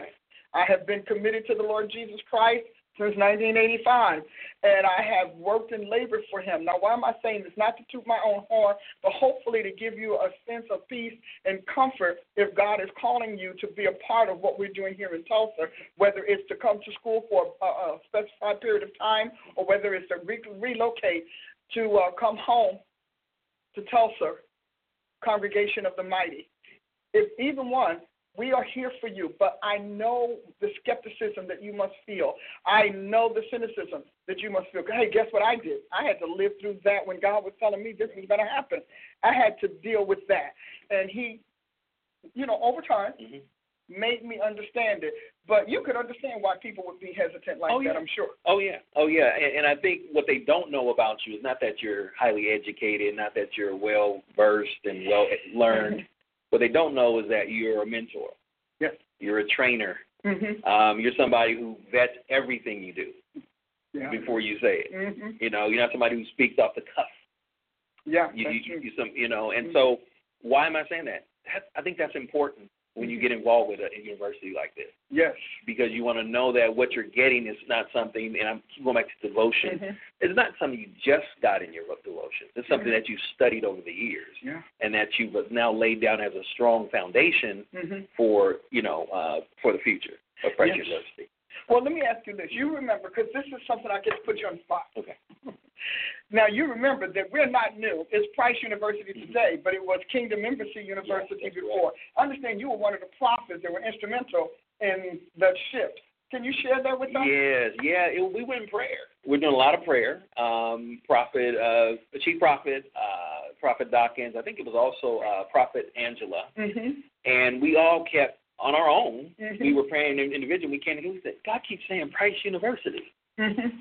And so, you know, we we brought, came together and we talked about it and we brought it to you. Mm-hmm. And we said Price University. I think at first you're a little like, uh, well, you know me, yeah, yeah. You don't want to do that, mm-hmm. but there was an Oral Roberts University, mm-hmm. and there's you know there's all kinds of other universities that have been named after people. And if we're going to get the Paula Price brand mm-hmm. of Scripture Organic Culture Unmodified Christianity, then we might as well we might want to name it we might want And so they brought it to me, and I was like, no, but it should be neutral. You know, it shouldn't. You know, I had the whole problem right. with the neutrality right, right. And, and all of that. And the Holy Spirit said, but I want your brand. Yeah. He said, and I want your brand taught by you through your school. Yeah. And I want your name on it. Mm-hmm. And so, you know, I was stunned because I thought, wow, you know, I would have never dreamed that because I would have done this for God. I don't care what he needed. You know, God gets what he wants. That's my role in, in this planet. So once we once we change it, now that you know this Price University, you know we are on an apostolic prophetic foundation. Yes. Yes, that's correct. And you also know that we are obviously branding Scripture Organic, Mhm. Culture Modified Christianity. Price University slogan motto is Learn Today, Lead Lead Tomorrow. Yes. So with all of that, Mhm. What is it that you want to bring to this school, and which is literally going to kickstart God's next move? Yeah, yeah. I, I want to bring a. Um, I, I think I'm most excited about the freshness and the the newness Mhm. of this education, because I think that, and I, somebody prophesied this over me, over me one time and said, people think that all the ways to do education has been done. I know, right? Which I thought. So I had a dream. I mean, and so that's what I'm most excited about. And I think what I bring is uh, an ability to really support you in in bringing that forth, that brand, Mhm. that that new brand, and and to help the students, to help the teachers, to kind of shed the old Mhm. and to step into the new. You know, because um, if they're able to do that, I think we we we get a generation. You know, Yeah. yeah, we get a generation, and you know, as you know, that we've some we've lost some, so we get a generation, and we're able to lead them in, into the future.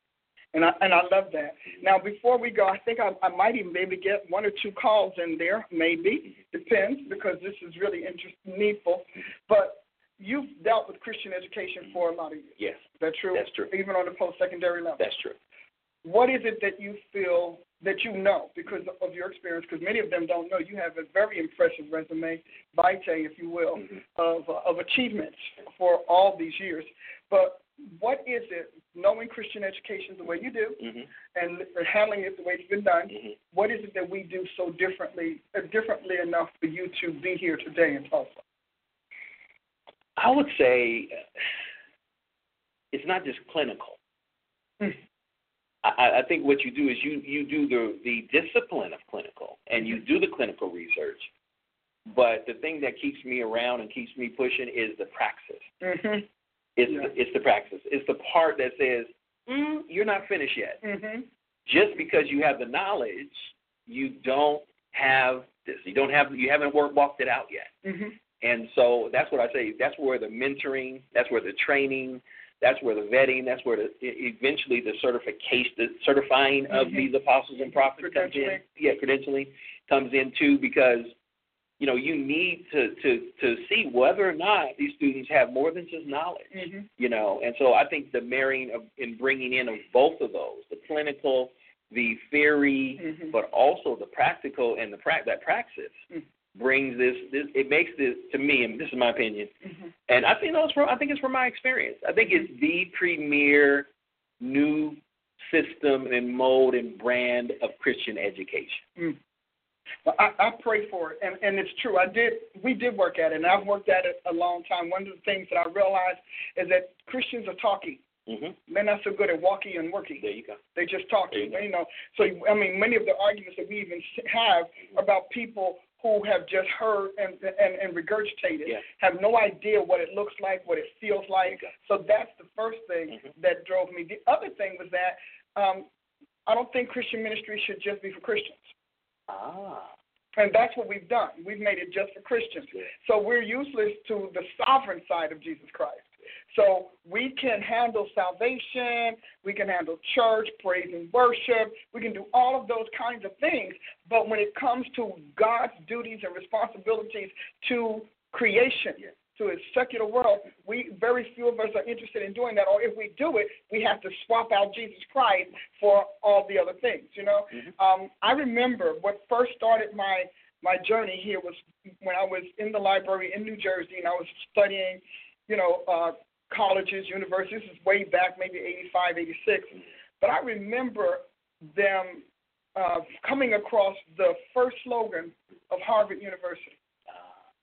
You know, and their mission statement was to, to prepare men and women for the gospel of Jesus Christ to go ye into all the world. Now, many people don't know that. That's an Ivy League school today. But it began on that foundation of of that, and, and, and their scripture was John seventeen three. Mm. I will never forget it because I then went to study all of those other schools and found out very similar beginnings and very similar foundations. And so, why am I bringing this out? I'm bringing it out because, in truth, God's been working at this for a century. He's been. We are a century in the making in God. Right. And I watched and I try, I studied the history of those schools and when they began to turn and when secularism began to take over and you know when we began to throw Christ out and then we just gave him a little campus over there with the theology school or something. And hey, I don't knock that. I mean, people go the way they go, but they do what they do. But God started all of these colleges and He started all of these universities, and very few of them started outside of Jesus Christ. Very few. Do your homework. You can say that Very I studied it because that's what gave me the guts to say, well, then we need to do this. And so I did. Mhm. You know, I, I, I began to write the curriculum. I studied it. I mean, goodness, so many libraries here in uh, in UK because you know they have great books. I love their books. I always do.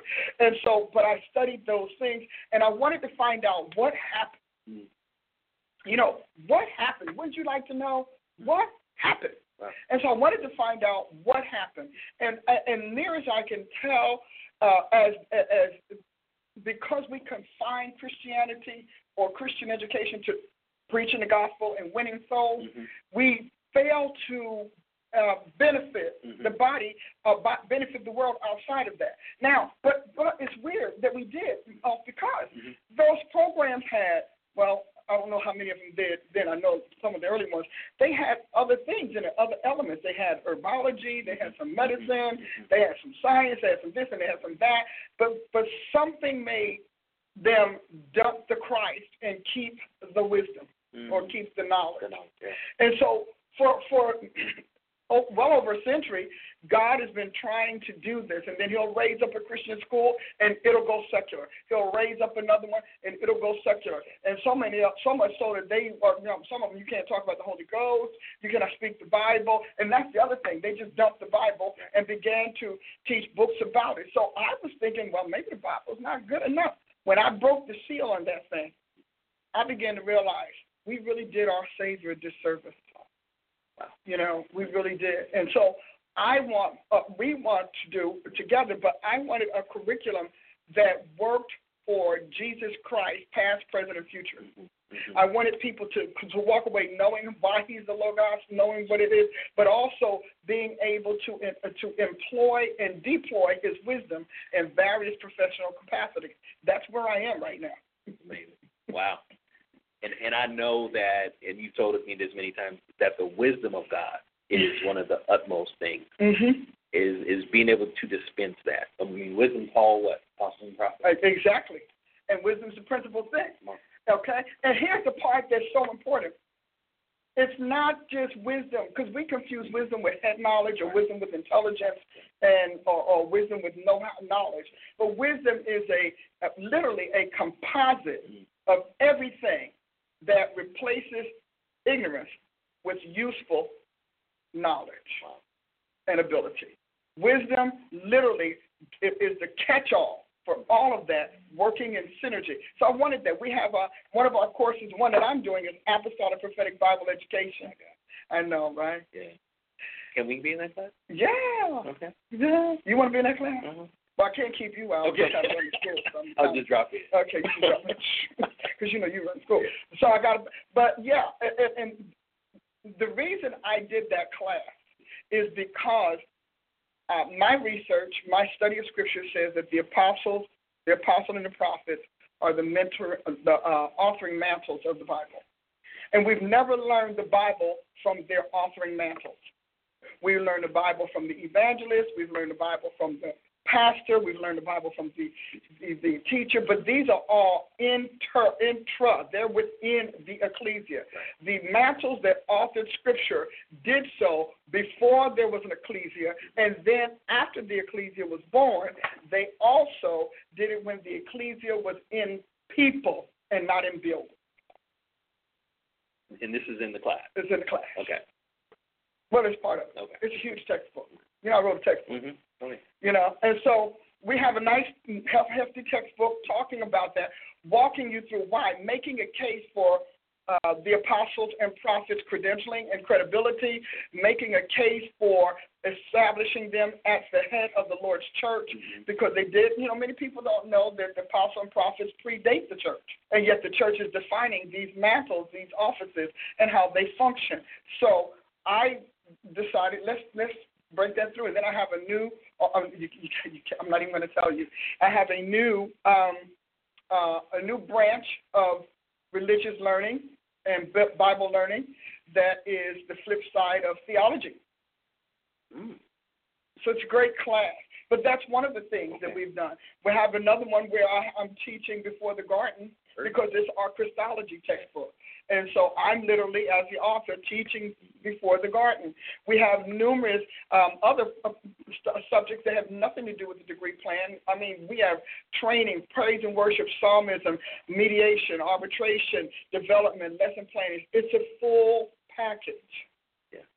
And we are doing this, this for the graduates that we have. After they learn, they lead. Because we have got to put Jesus Christ back at the head of world table. And we can't do it if his people are not intelligent and articulate. Yes. So I'm going to say, Prophet Ashley, are you there? I am here. She is there. So do we have any callers? Oh, yes, ma'am. You have callers. Uh-huh. Well, we're going to play with um, some callers today as soon as I find something to write with. He's getting something to write with, and so we're going to do callers. And if you are listening, if you're on the line and you have, oh, that's okay, go around. If you're on the line and you have a question or a uh, comment for um, based on what we're talking about today, whether it's the school or the school subject matter, whether it's um, a, a, prayer request, let us know. But we definitely want to hear two things from you. We want to hear your thoughts on our extra training, and we also want to hear your um, thoughts on Price University or what we're discussing today about Christian education. Doesn't even have to be the university. Okay, Prophet Ashley. All right, Dr. Price. We have first on the line today Nakai calling from Bermuda, Bermuda and she needs prayer. Nakai, welcome to the Paula Price Show. Hello. Hi, Nakai. How are you doing? Hi, Dr. Price. it's hey, Dimitri. Guys, how are you doing? you sound like you're an old man now. Uh, that's part of the problem, Dr. Price. we feel like it. I'm sure. How, how are you all doing? Well, um, having done all to stand, we are standing with the full armor of God. But on the flip side, I've developed high blood pressure. I have third stage kidney, kidney disease. I have one kidney. My mother's had a heart attack last September. Um, she's still not doing well. And um, pretty much we are just beat to a pulp. Wow. What is going on in your country that you all facing such brutal warfare? Pardon? I said, what is going on in your country that has you all facing such br- brutal warfare? Well, we actually just had a complete change in our government from one party to another party. Um, but yes, spiritually, the spiritually the the island is in a very, um, I would say, a confused, a, a very confused state. Um, and and to be honest, we, we really don't. To, to be honest, that's that's one of the questions that we've been asking and, and waiting for the Lord to uh, and waiting for the Lord to uh, um, you know give us give us some direction and answer on on on just what what really is going on and and you know how has, how is He expecting us to get through? To be honest. Okay, so let me say this. I want to say a couple of things that I think need to be said.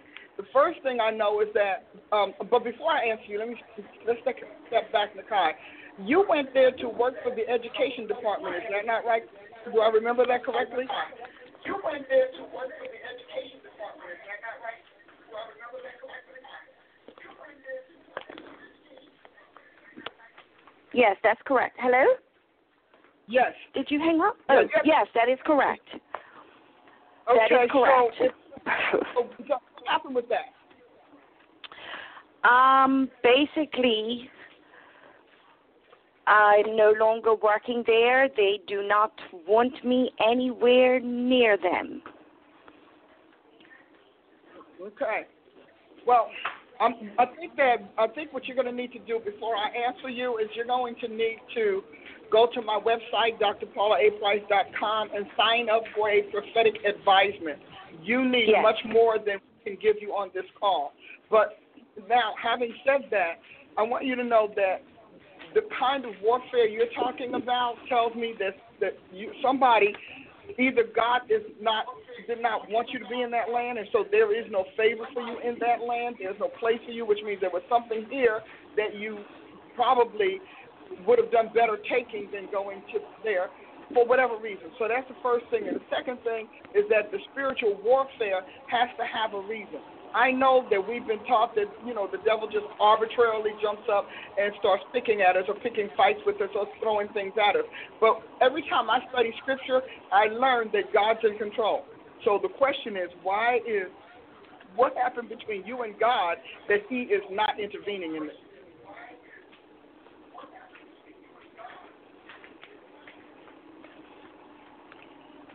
I don't know.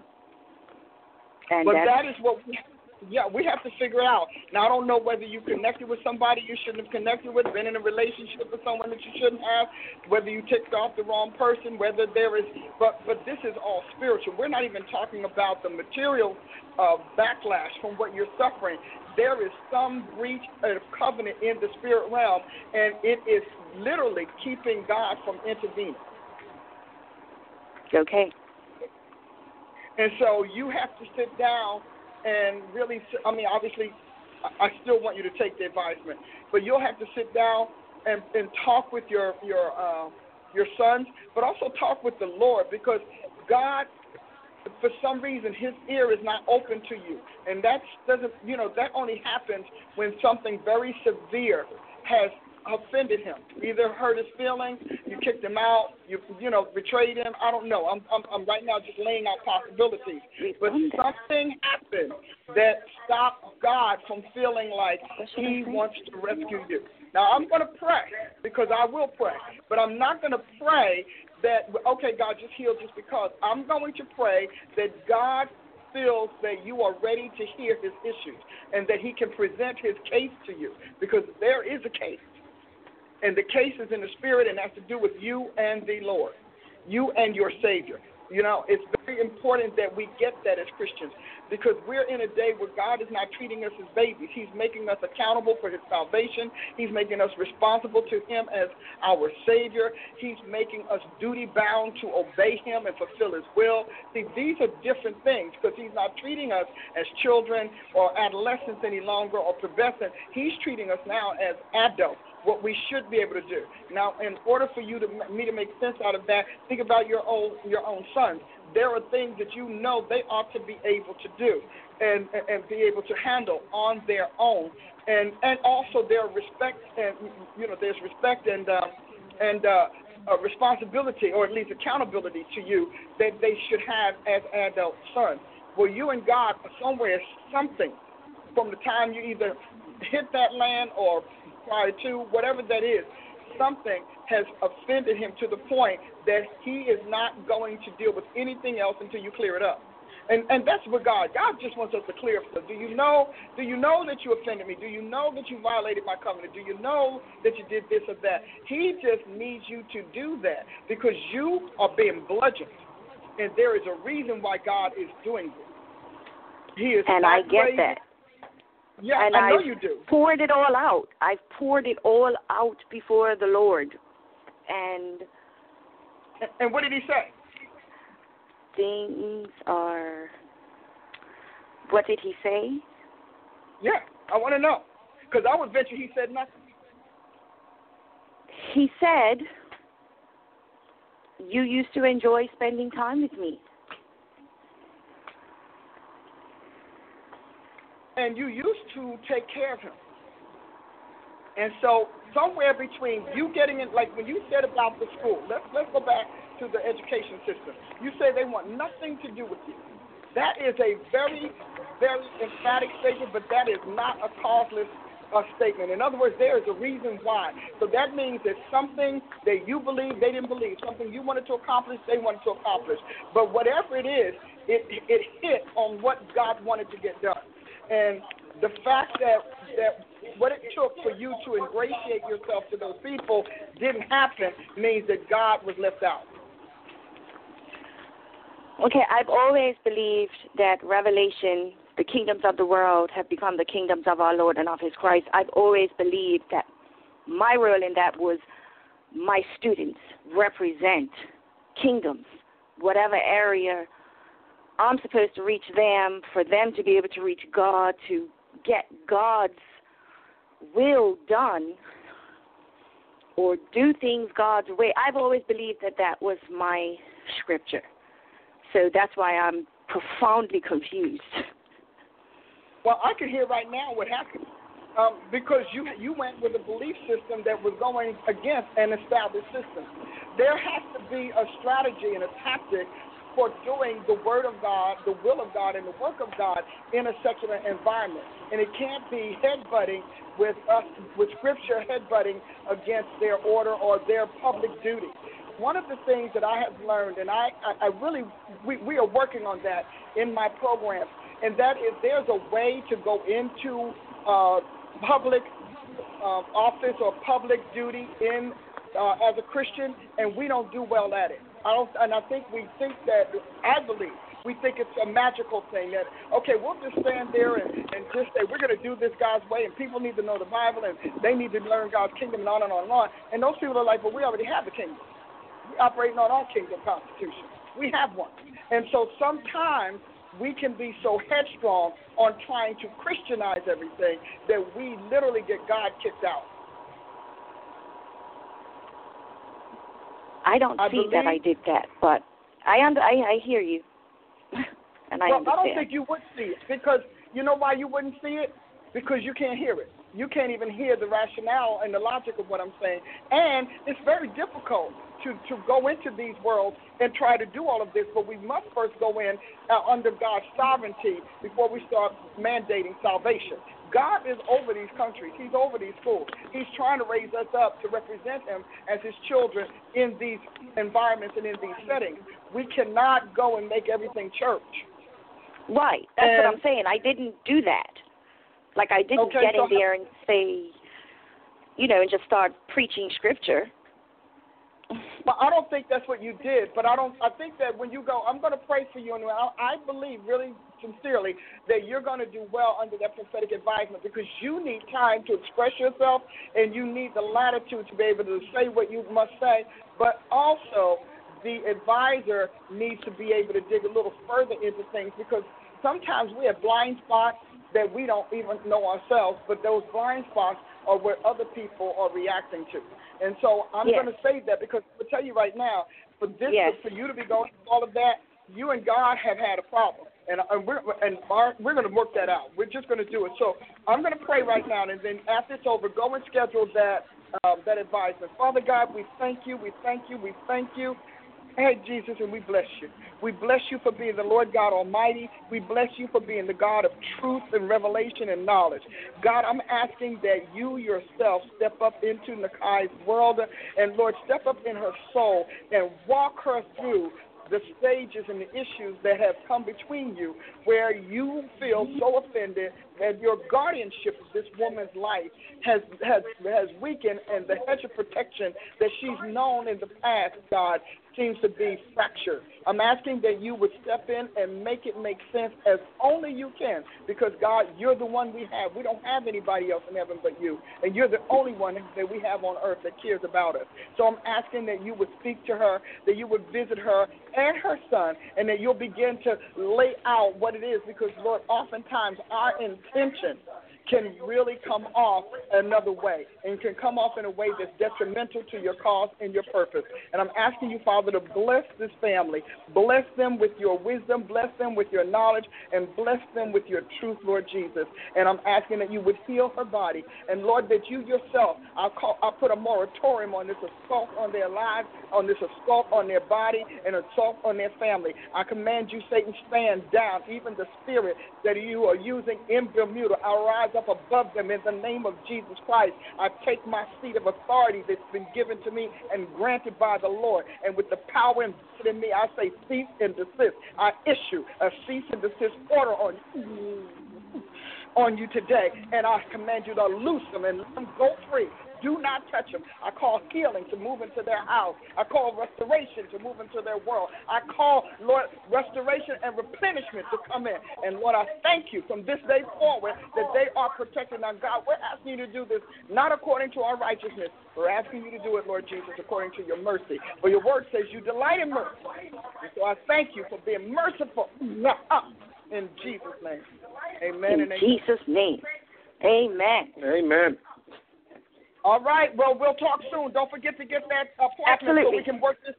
Okay. God bless. Bye bye. I'm getting right on it. Bye bye. Okay. Bye bye. Prophet Ashley.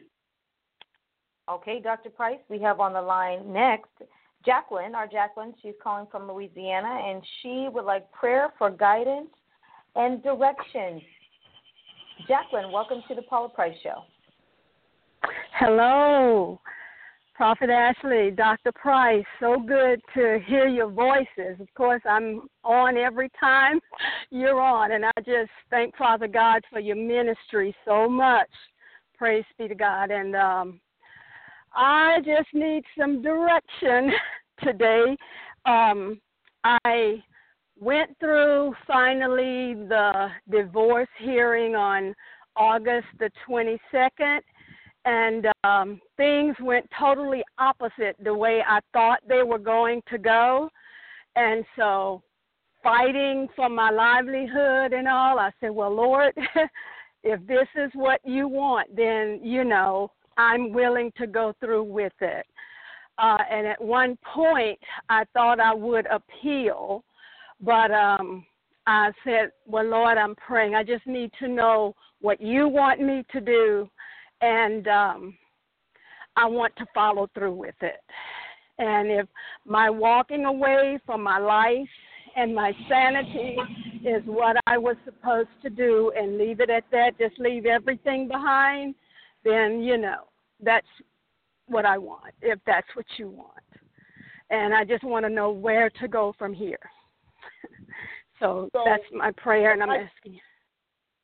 So, am I to understand, Jacqueline, that what you thought you would gain, you did not gain, and so now you're pretty much depleted? Yes, ma'am. All right, so you're on your own, and you're gonna have to believe God and build from the from the uh, what do you call it from the beginning. And trust me, God yes. is well able. Okay, because Amen. I remember I remember us talking about this and talking about this is a situation where God had given you the out and you went back. Is that right? Yes, ma'am. Because um, that was our first seven years of marriage, and I was not, you know, understanding um, Bible, you know, the Word of God like I have grown to understand it.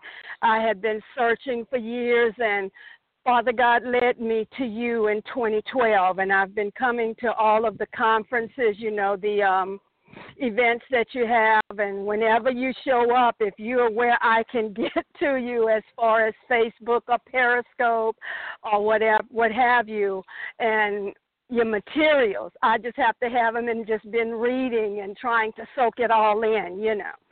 And um trying to get to be uh hopefully a part of Price University and I'm just ecstatic about that because um, the Word of God means so much to me.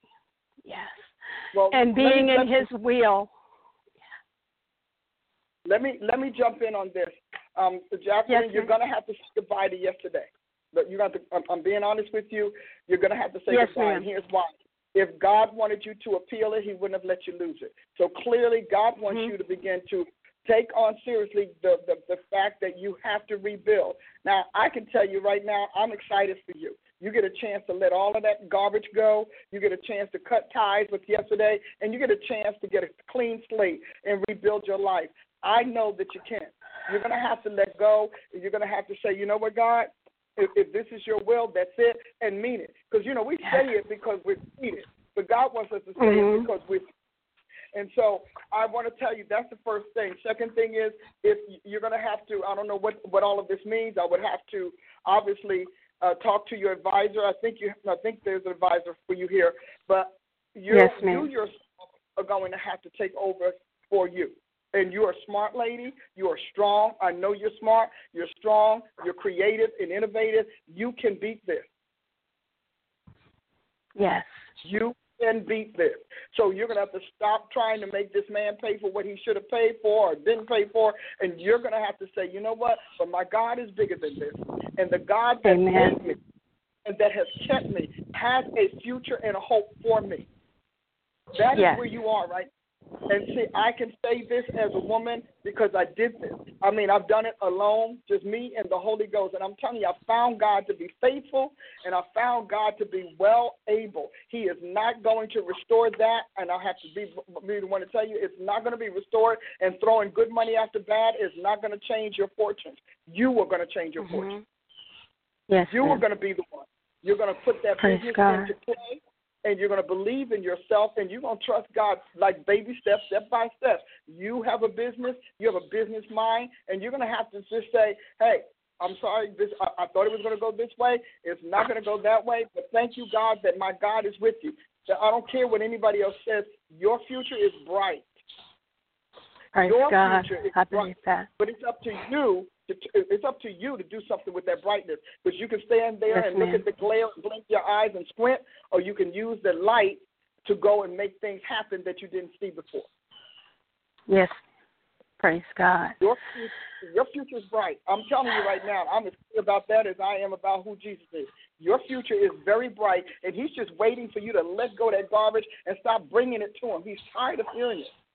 He doesn't want to Mhm. hear about it anymore. He's tired of it. He wants you to stop. Said, I'm tired of it. I don't want to hear it. And I'm sure he told you that. There are times that God is like, enough already. And for you and this, he said, I killed it. Let it stay dead. Let the dead bury the Mhm. dead. You go on with what God is you to do. And so I need you to go ahead and get, get with your advisor. Let's start out with another plan, a new work plan. But you cannot keep bringing this to God because if you do, you're going, you're going to get to a point that he's not going to listen to anything you say and won't respond. Yeah. Well, um, Dr. Price, uh, when I bring it to the Lord, it's just, you know, because things keep coming at me when I think I'm going in the direction that Father wants me to go in. The next thing I know, the enemy shows his ugly head again, and I just say, Well, Lord, what do I need to do? Just if this is not you, just give me that continued peace to walk on, you know, and uh, that I am doing the right thing. And so, um, just uh, three times within. Yes, ma'am. Go ahead. Let me end, let me end this for you. You the, the enemy is going to come against you whether you have this situation or any other. He's doing his job. Mhm. You know, just you Yes. have to, for you, you have the court case. Somebody else has sickness. Somebody else has a business. Mhm. Somebody else has kids, family. We Yes. all got a, a, a place for the enemy to come in. He cannot be the reason why we don't stand. The reason why we the book. Amen. You know, because that's going to happen. Because if you shut the book, on, even if God moved you to another country, do you know you would still have the same issues because the common denominator is you. Yes. So now let me pray you through, and I want you to get with your advisor, and I want to hear you talk about a plan B, my new life. I want you to talk to me Yes. next time we talk about a new Mhm. life strategy. Okay, new life strategy. Okay. Right? Okay. I know it's wounding and all of that, but you can stay in the wounds, or you can get up and you can triumph. You, I mean, what's happening? That's what I want to do. I want to move on. Okay, Yes. then that's what I want you to do. I want you to talk to your advisor and say, okay, I need my new life strategy. Here's what I'm able to do. These are the things that I know how to do. These are what's in my immediate ability. These are the things that I need to pursue. And you're going to have to do it no matter how weary your soul is, how tired you are. You have to do it because let me just tell you something. You are all you have in the flesh on this planet. And if you don't let God provide for you, or if you sit down and think God's going to do all the work, you're going to end up being bankrupt, very poor, and very much struggling in your later years. I can believe that. Yes. Yeah, well, we all at that stage. You know, I'm telling most women in the age group, you guys, you have, if you didn't set your life up to be successful in your later years, then you need to start doing so because this is in your hands. And I believe in you. I really believe in you, Jacqueline, but so does God. But let us know this is not going to be a magic trip. You're going to have to do this step by step, move by by act. All right? Father God, we love you. We love you. Lord. Amen. Yes, Lord. God, I thank you for Jacqueline and her strength. I thank you for her continued love and affection for you, her devotion to you as her God and as her Now we're asking that you step in her life. She's on her own, so now she needs her dad. And so, God, we're asking you to step into her life and begin to unfold for her what you have prepared for her for this time before the foundation of the world. Give her courage, take away the weariness and the weightiness, take away that sense of insecurity and inferiority, and replace it, Father, with your boldness. Give her the courage to step out the boat like Peter and walk on this water, no matter how troubled it looks. God, this woman needs victory and breakthrough. And so, hey, I'm asking that you would give her both. Put people in her pathway and in her life to help her recover all, because you are the God Lord. of Hallelujah. comeback, so that she can recover Yes, all in your way. Not chasing courts and wasting money with that, but really doing what you had in mind for her before the foundation of the world. I issue peace to her house. I issue Yes, peace Lord. to her life. I issue peace to her body. Hey, ah, Yes. In Jesus' name. Amen and amen. In Jesus' name, amen. Thank you so much, Dr. Price. You're so Praise welcome. God. God bless you. God bless you. Okay, bye bye. Prophet, what kind of time do we have? 30 seconds. No! well, we had a great show. Again, thank you, Dr. Al Spears, our brandy new provost here for Price University. We're starting, well, tomorrow we launch online, and then the rest we start next Monday. Um, where classes officially start here on campus next Monday. And so we'll be talking with you again. Hey, listen, Blog Talk and everyone else, don't forget, join me Sunday for Scripturally Organic, Culturally Unmodified Christianity at the Congregation of the Mighty, Aha, where God stands. God bless you. Have a great rest of your day. Thank you for tuning in to the Paula Price Show. Become a financial supporter today by visiting www.drpaulaaprice.com and click on Sow a Seed. Donate today.